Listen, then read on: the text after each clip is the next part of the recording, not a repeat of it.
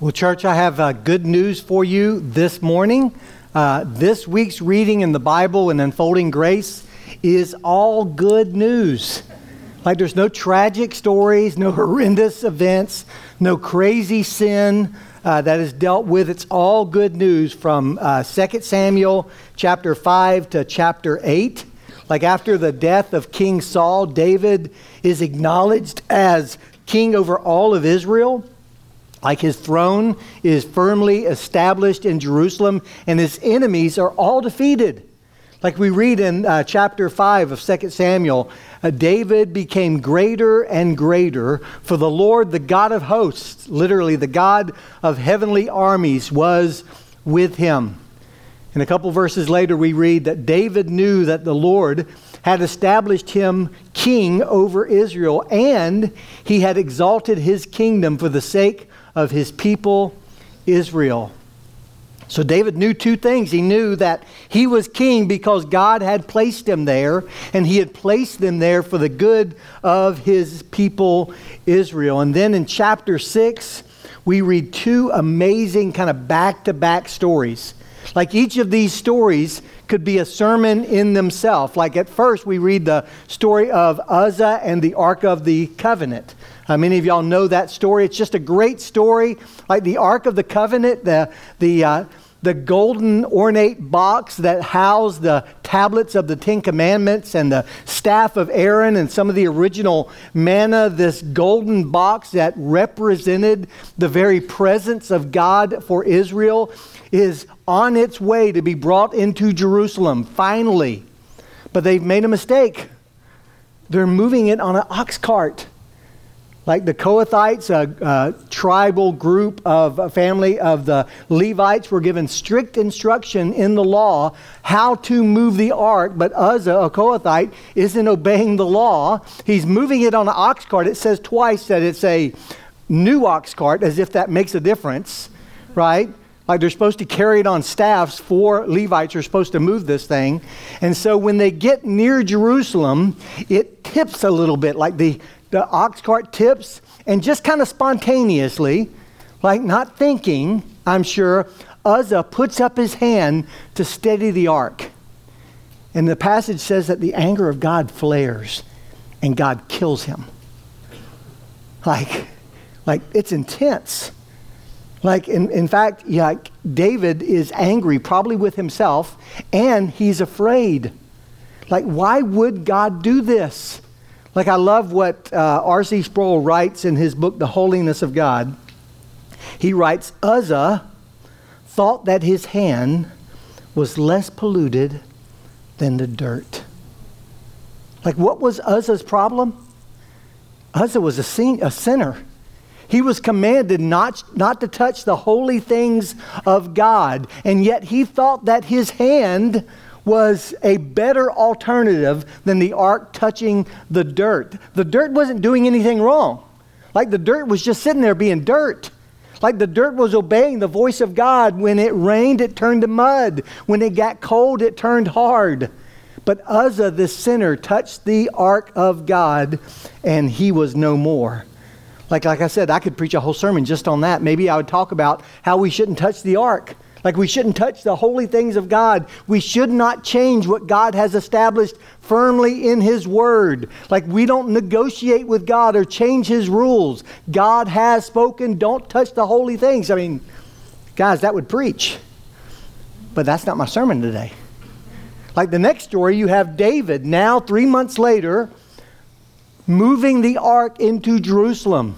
Like they take a few steps and they sacrifice. David is singing and dancing before the Lord, dressed in a linen ephod like a priest, worshiping God as they bring in the Ark of the Covenant into Jerusalem. Like he's dancing like mightily before the Lord. And then when all is said and done and the tabernacle is set up and the ark is in the Holy of Holies, he goes to his palace and his wife, Michal, this, he calls her the daughter of Saul, says to him, How honorable the king looked today, shamelessly exposing himself to the servant girls like any vulgar person might do. Now, David wasn't being vulgar.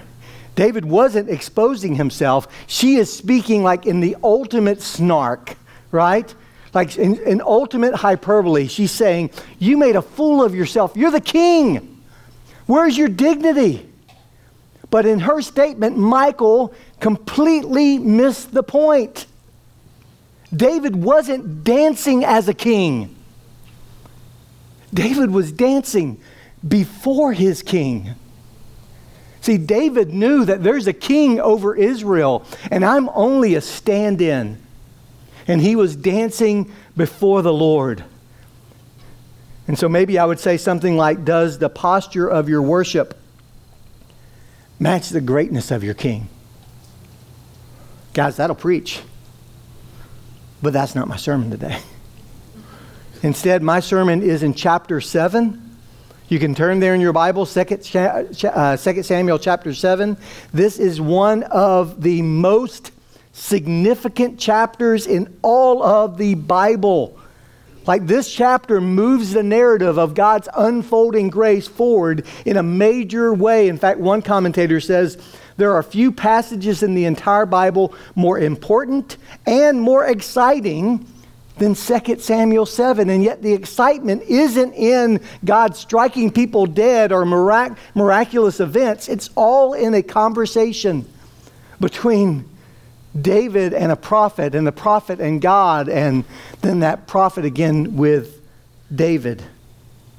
Can I just say that uh, what we read in this chapter is so significant that it would be very difficult to make sense of the New Testament without it. It would be very difficult to understand the gospel writers if you did not know this promise. Like the promise that God makes in 2 Samuel 7 is still shaping history today. And yet it begins with David on his throne. The Ark of the Covenant finally in Jerusalem and the nation at peace. Like you get this strong feeling that they think they finally arrived. This is it. Like this is what God said. This is what he promised. Like we would be have we would have peace from our enemies. Like we would be a nation shining for Yahweh. We have arrived. And then you read in verse 1, and when the king lived in his house and the Lord had given him rest from all his surrounding enemies, the king said to Nathan the prophet, "See now, I dwell in a house of cedar, but the ark of God dwells in a tent. Like you get the idea that David is in his throne room and he looks out the window and he sees the tabernacle of God and he sees the Holy of Holies. And by then, the tabernacle was several hundred years old. It was travel worn, it had seen better days. And David sees what he believes to be a great contradiction like I'm living in this opulent palace, this house of cedar, and God's ark is in a tent. And so he just says this in passing to Nathan, and Nathan says to the king, Go, do all that is in your heart, for the Lord is with you. I mean, that advice feels right, right? Doesn't it? Like if we were in the middle of a building campaign as a church and you came up and you said, God has really laid it on my heart, like I really want to do something extraordinary, I'm not going to say, hey, hold on, man, don't get crazy. Nathan's the same way. He's like, hey, David's the king. He's a man after God's own heart. If anyone can trust their heart, it's David. And yet, this was not what God wanted him to do. I mean, it was a common practice of the day, by the way, when a king would defeat his enemies and establish his throne, he would build a temple for his God. If it was a long battle with a long war with many battles, he may set up a temple in every city, like you get a temple and you get a temple and you get a temple. And so maybe for David, building a temple was like his crowning achievement. Like we're done, we've arrived like it's here. But you see, Yahweh is not some false idol that you buy off with temples. He doesn't have some sort of give and take relationship with the nation of Israel. Like God is the one who sets the agenda for his people, not the other way around. And so in verse 4 it says, But that same night the word of the Lord came to Nathan. Before he wasn't speaking the word of the Lord, he was just speaking what seemed to be common sense. It felt right. And God tells him, Go and tell my servant David, Thus says the Lord, Will you build me a house to dwell in? You? Like you're going to build me a house. See, up to this point, David has been called the king three different times in the previous verses, but from this place forward, he is called my servant because he's a servant of the true king. That's not a demotion, by the way, because the only people in the Bible up to this point who have the title from God himself, my servant, are Abraham, Moses, and Caleb. And so David is in very good company. But the Lord says to him, Are you, like the emphasis here is on the pronouns, are you going to build me a house? I have not lived in a house since the day I brought you up, uh, brought up the people of Israel from Egypt to this day. But I have been uh, moving about in a tent for my dwelling. In all places where I have moved with all the people of Israel, did I speak a word with any of the judges of Israel, whom I commanded to shepherd my people Israel, saying, Why did you not build me a house of cedar? That's God's way of saying, hey, help me out here, David. I, you know, maybe, maybe I'm missing something, but I can't remember ever asking for you to build me a house of cedar. I mean, maybe it's just maybe it's just gone somewhere. I mean, but I am, you know, God, all, all knowing. Nothing really escapes me. Like, when did I ask you to build me a house? Now, therefore, thus shall you say to my servant David, Thus says the Lord of hosts, I took you from the pasture, from following the sheep, not even leading them, not even shepherding them. Like he just paints this picture of David as just this boy. I took you from the pasture, you're just following the sheep, that you should be prince over my people Israel. And I have been with you wherever you went and have cut off your enemies from before you. David, you are who you are because of me. This isn't give and take. This isn't a 50 50 arrangement. And so, David, by the way, I'm not done yet. I'm not done building my kingdom. I'm not done with the nation of Israel, and I'm not done with you. You haven't arrived. This isn't it. I will make you a great name, like the name of the great ones of the earth. And just as a note, from this point forward, the language God uses is the language of covenant. In fact, it's the same language that God used with Abraham when he talks about seed and when he talks about a kingdom and when he talks about a name and when he talks about peace. I will make you a great name like the name of the great ones of the earth, and I will appoint a place for my people Israel and will plant them so that they may dwell in their own place and be disturbed no more. The violent men shall afflict them no more as formerly from the time that I appointed the judges over my people Israel, and I will give you rest from all your enemies. David, are you going to build me a house? I'm going to build a home for all of Israel. Like, David, do you, I mean, do you really think this is the best I can do? Like, you're in a house of cedar like in a kingdom still surrounded by enemies, even though they're afraid of you, is this really, like, do you really think this is the best I can do? Do you really think that this is the kingdom that I've been talking about? Like, do you really think that this is the shalom, the peace that I have promised? Is this your Sabbath rest? Like, is this the restoration of all things promised to your mother Eve? David, not this, not this, but this. Moreover, the Lord declares to you that the Lord will make you a house. David, David, are you going to build me a house? No, no, no. I'm going to build you a house. When your days are fulfilled and you lie down with your fathers, I will raise up your offspring after you. You shall, who shall come from your body, and I will establish his kingdom. He shall build a house for my name, and I will establish the throne of his kingdom forever. David, you want to build me a house? I'm going to build you a dynasty. Like God promises David that one of his sons will follow him as king of Israel and that he will build the temple. In fact, this is the last mention of a temple in 2 Samuel. From this place forward, it's not mentioned at all because God has bigger things in store for his people.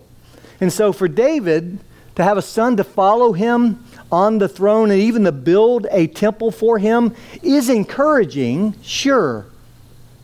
But is it unexpected? Like, don't princes follow kings?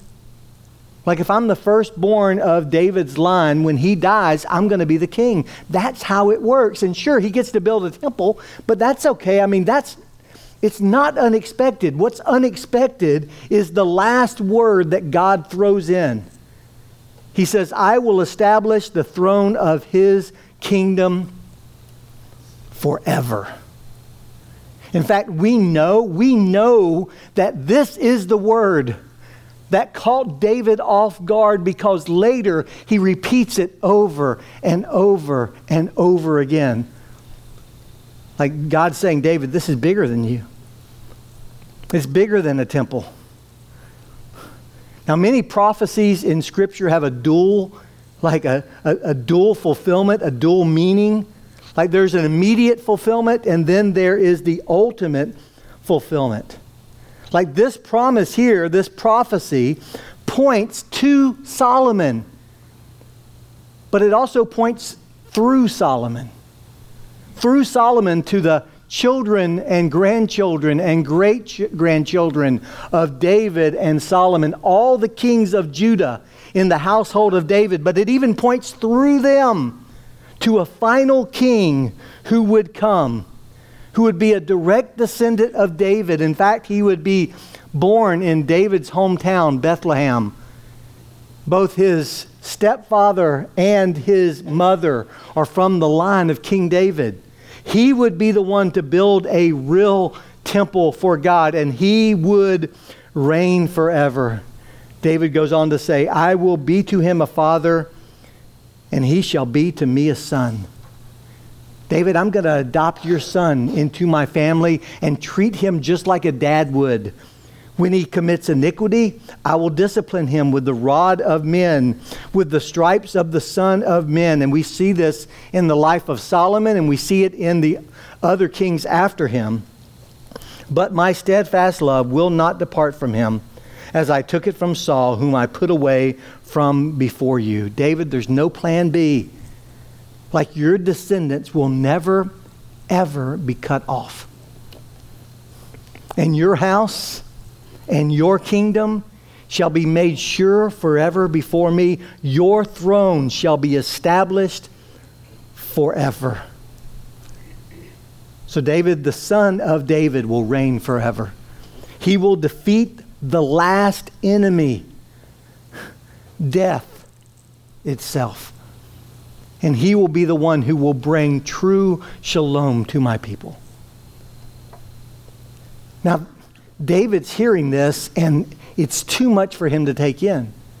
But fast forward a thousand years, and there's somebody who gets it completely. It's the angel Gabriel who says to Mary, Do not be afraid. Mary, for you have found favor with God, and behold, you will conceive in your womb and bear a son, and you shall call his name Jesus. For he will be great and will be called the Son of the Most High. And the Lord God will give him the throne of his father David. And he will reign over the house of Jacob forever. And of his kingdom there will be no end.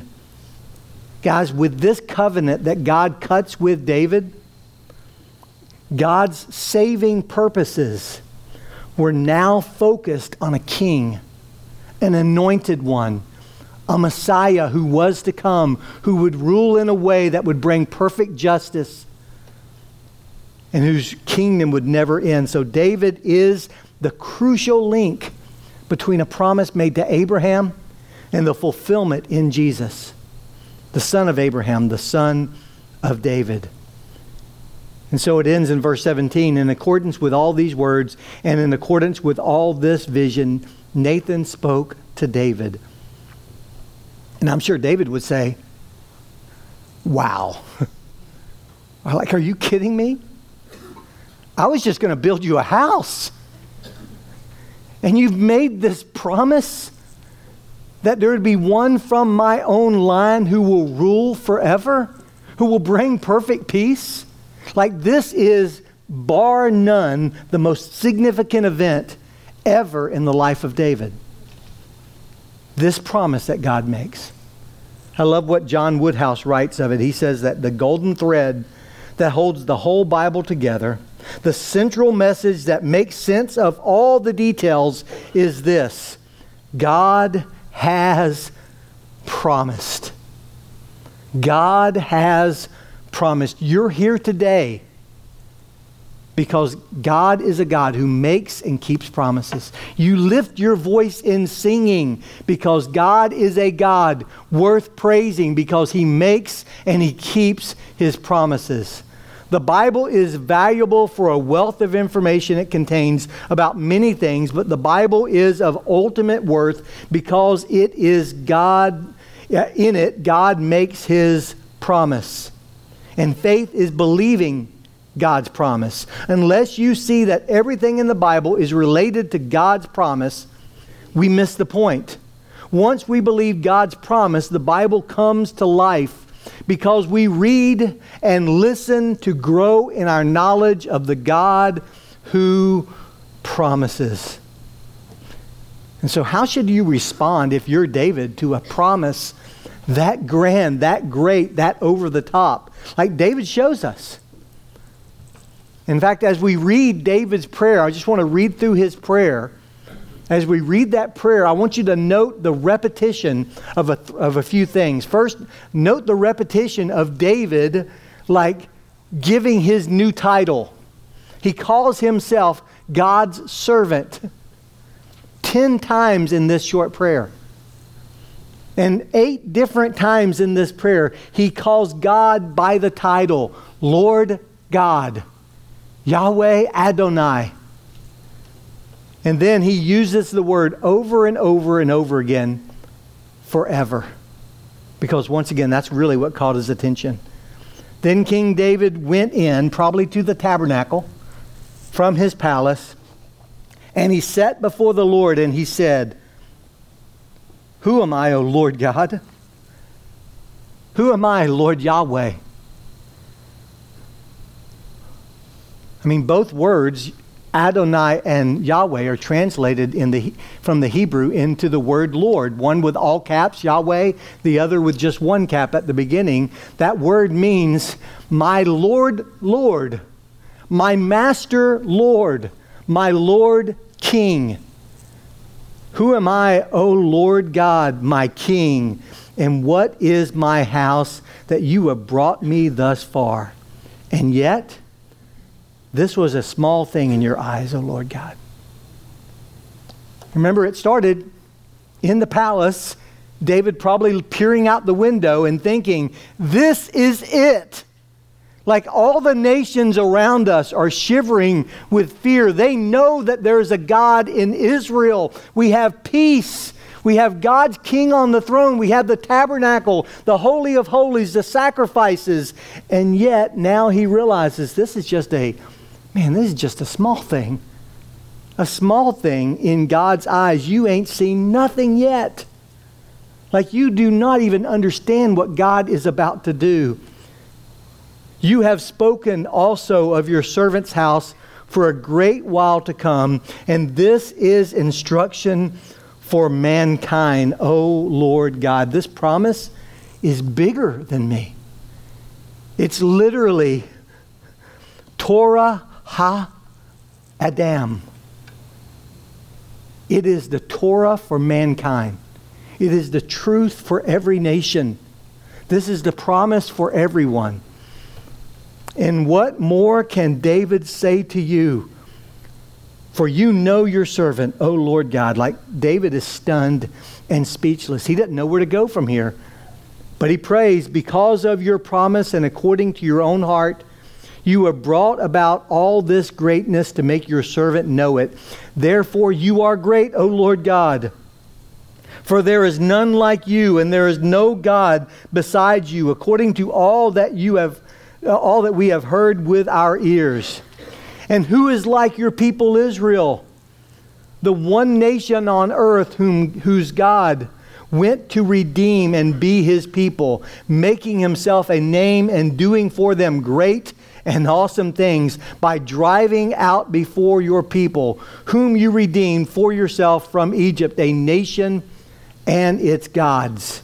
And you established for yourself your people, Israel, to be your people forever. And you, O Lord, became their God.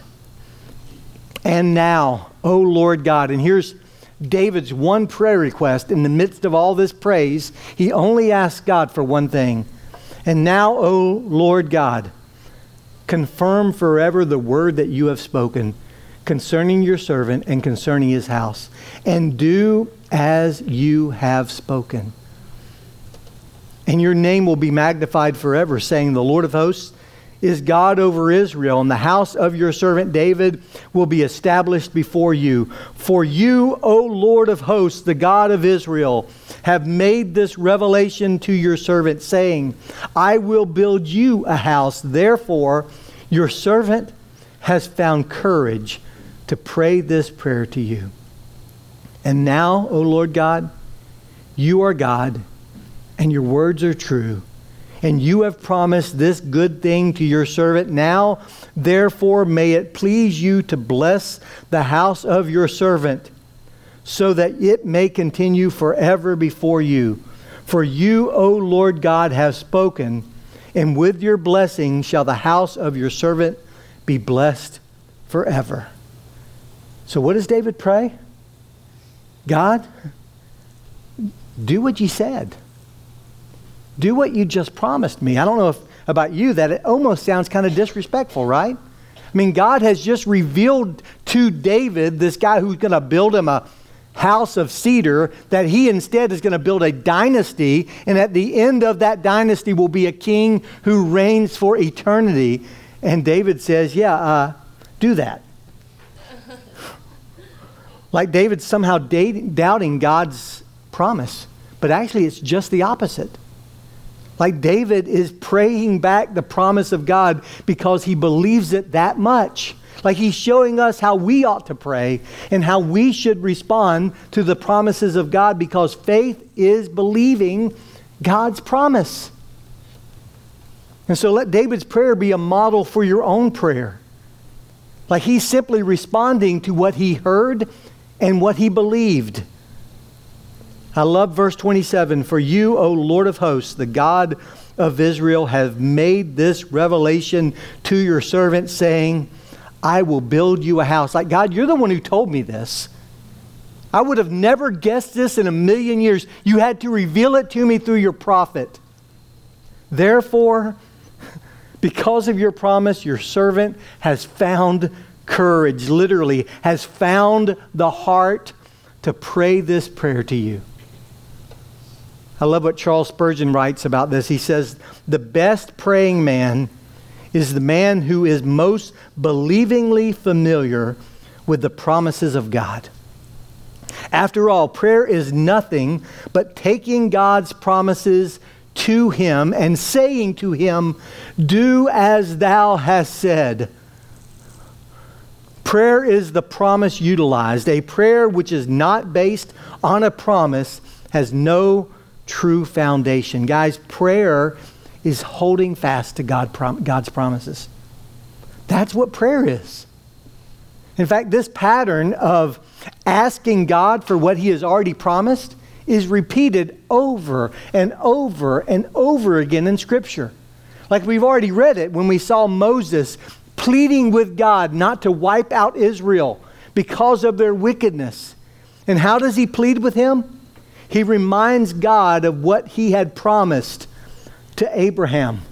Lord, remember your promise. And so God relents and doesn't destroy Israel. Like later, we'll read that Daniel, when he was in captivity in Babylon, was sitting and reading the book of Jeremiah. And he reads in Jeremiah's prophecy that God had promised 70 years. 70 years until his people are restored. And he's doing the math. And he's adding it up. And he's like, We're almost there. God, do what you promised in Jeremiah. Like the Puritan William Gurnall writes this. He says, Prayer is nothing but the promise reversed or God's word turned inside out and formed into an argument and, and retorted back again upon God by faith. You see, prayer is holding fast to God's promises, but prayer is also holding God to what He has promised. Like the promises of God should shape the way that you pray. Like our prayer should be shaped by a concern, like for God's glory and for the advance of this kingdom that he promised to David. I mean, that's how David prays. Like when he understands that there's something greater than just him, something grander than just building a temple, he prays and he holds God to his word. Like David is showing us that, hear this, the more familiar we are with the promises of God. And the more concerned we are with the honor of God, the more confident we will be in prayer. Like the more familiar you are with the promises of God, like open your Bible and read them, understand them within their context and pray those back to God, the more that we are concerned with the honor of God, that His name be exalted among the nations, the more confident we will be when we pray. So, how should we pray? Learn what God has promised His children and just pray that. Like this week, uh, just yesterday, my, my son Bo, uh, uh, who him and his wife are living with us while he finishes up seminary, uh, we have noticed, my wife told me that his phone is dying all the time, or his wife's phone is dying all the time because they only have one iPhone cord. And this has gone on for weeks. Like one of their phones is always dying. And so he's never asked for an iPhone cord. He never went and bought one. He didn't know that I had a whole bag full of them. And so yesterday I went out to our back patio with two iPhone cords and just handed them to him and said, you have not because you ask not. See, guys, I think that's true of us. Like there are so many promises that God has made to us. We need to pray those back to God. Like, write these down James 1 5. James 1 5 promises that God will give us wisdom if we just ask for it. Now, the context of James 1 is when you encounter trials of various kinds. However, this promise is not limited by that context. If you need wisdom, ask. Like, guys, this was my prayer all through college. God, I have no idea what I'm doing. Lord, I was not a good student in high school. I just goofed off. Like, I don't know how to study. I don't know what to study. There's so much, so many classes. I'm overwhelmed. God, give me wisdom. I'm going to put in the work, but show me what I need to focus on. Show me where I need to give my uh, attention. Help me study what I need to study. Father, you said that if any lack wisdom, all they need to do is ask and you'll give it to them. God, give me wisdom. Or 1 Corinthians 10 13.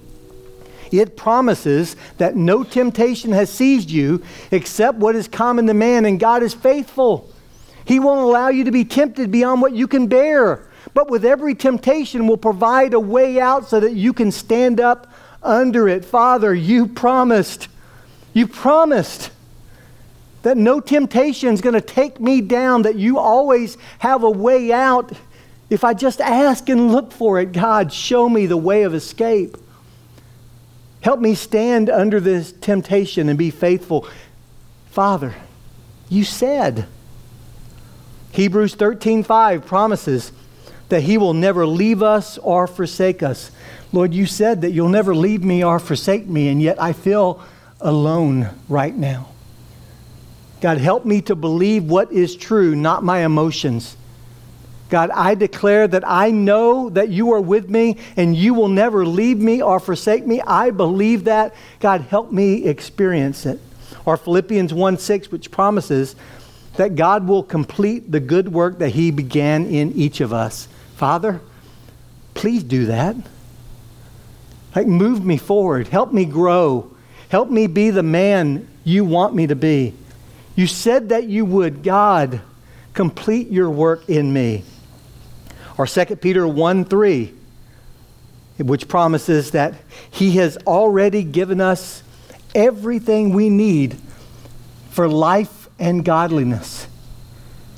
God, I don't need any more tricks. I don't need anything out there. I just need you, and you've already given me everything I need. So, God, show me where I'm not utilizing what you've given me, whether it's through friends or through your word or in worship or in the gathering of the church. God, show me what I need to like fully grow to be a disciple.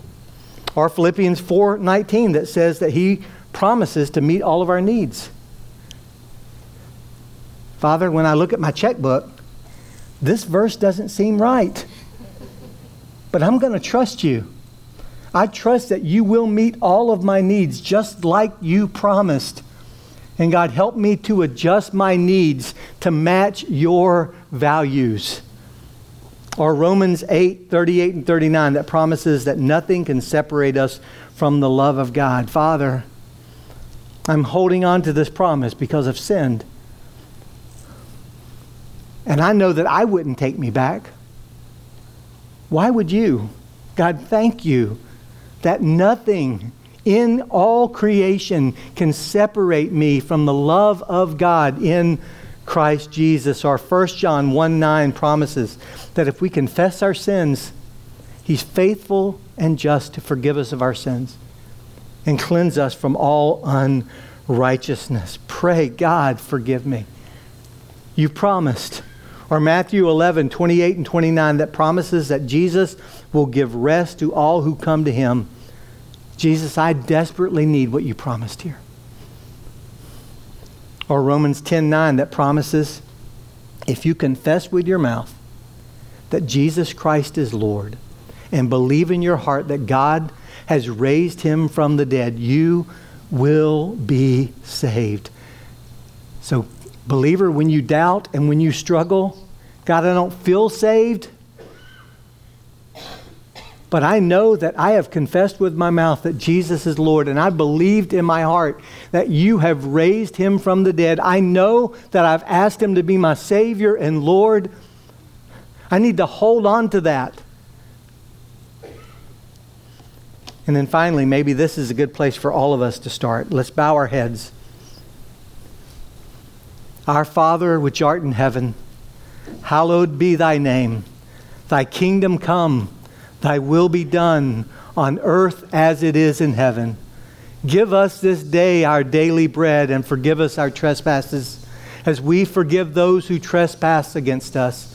And lead us not into temptation, but deliver us from evil. For thine is the kingdom and the power and the glory forever and ever.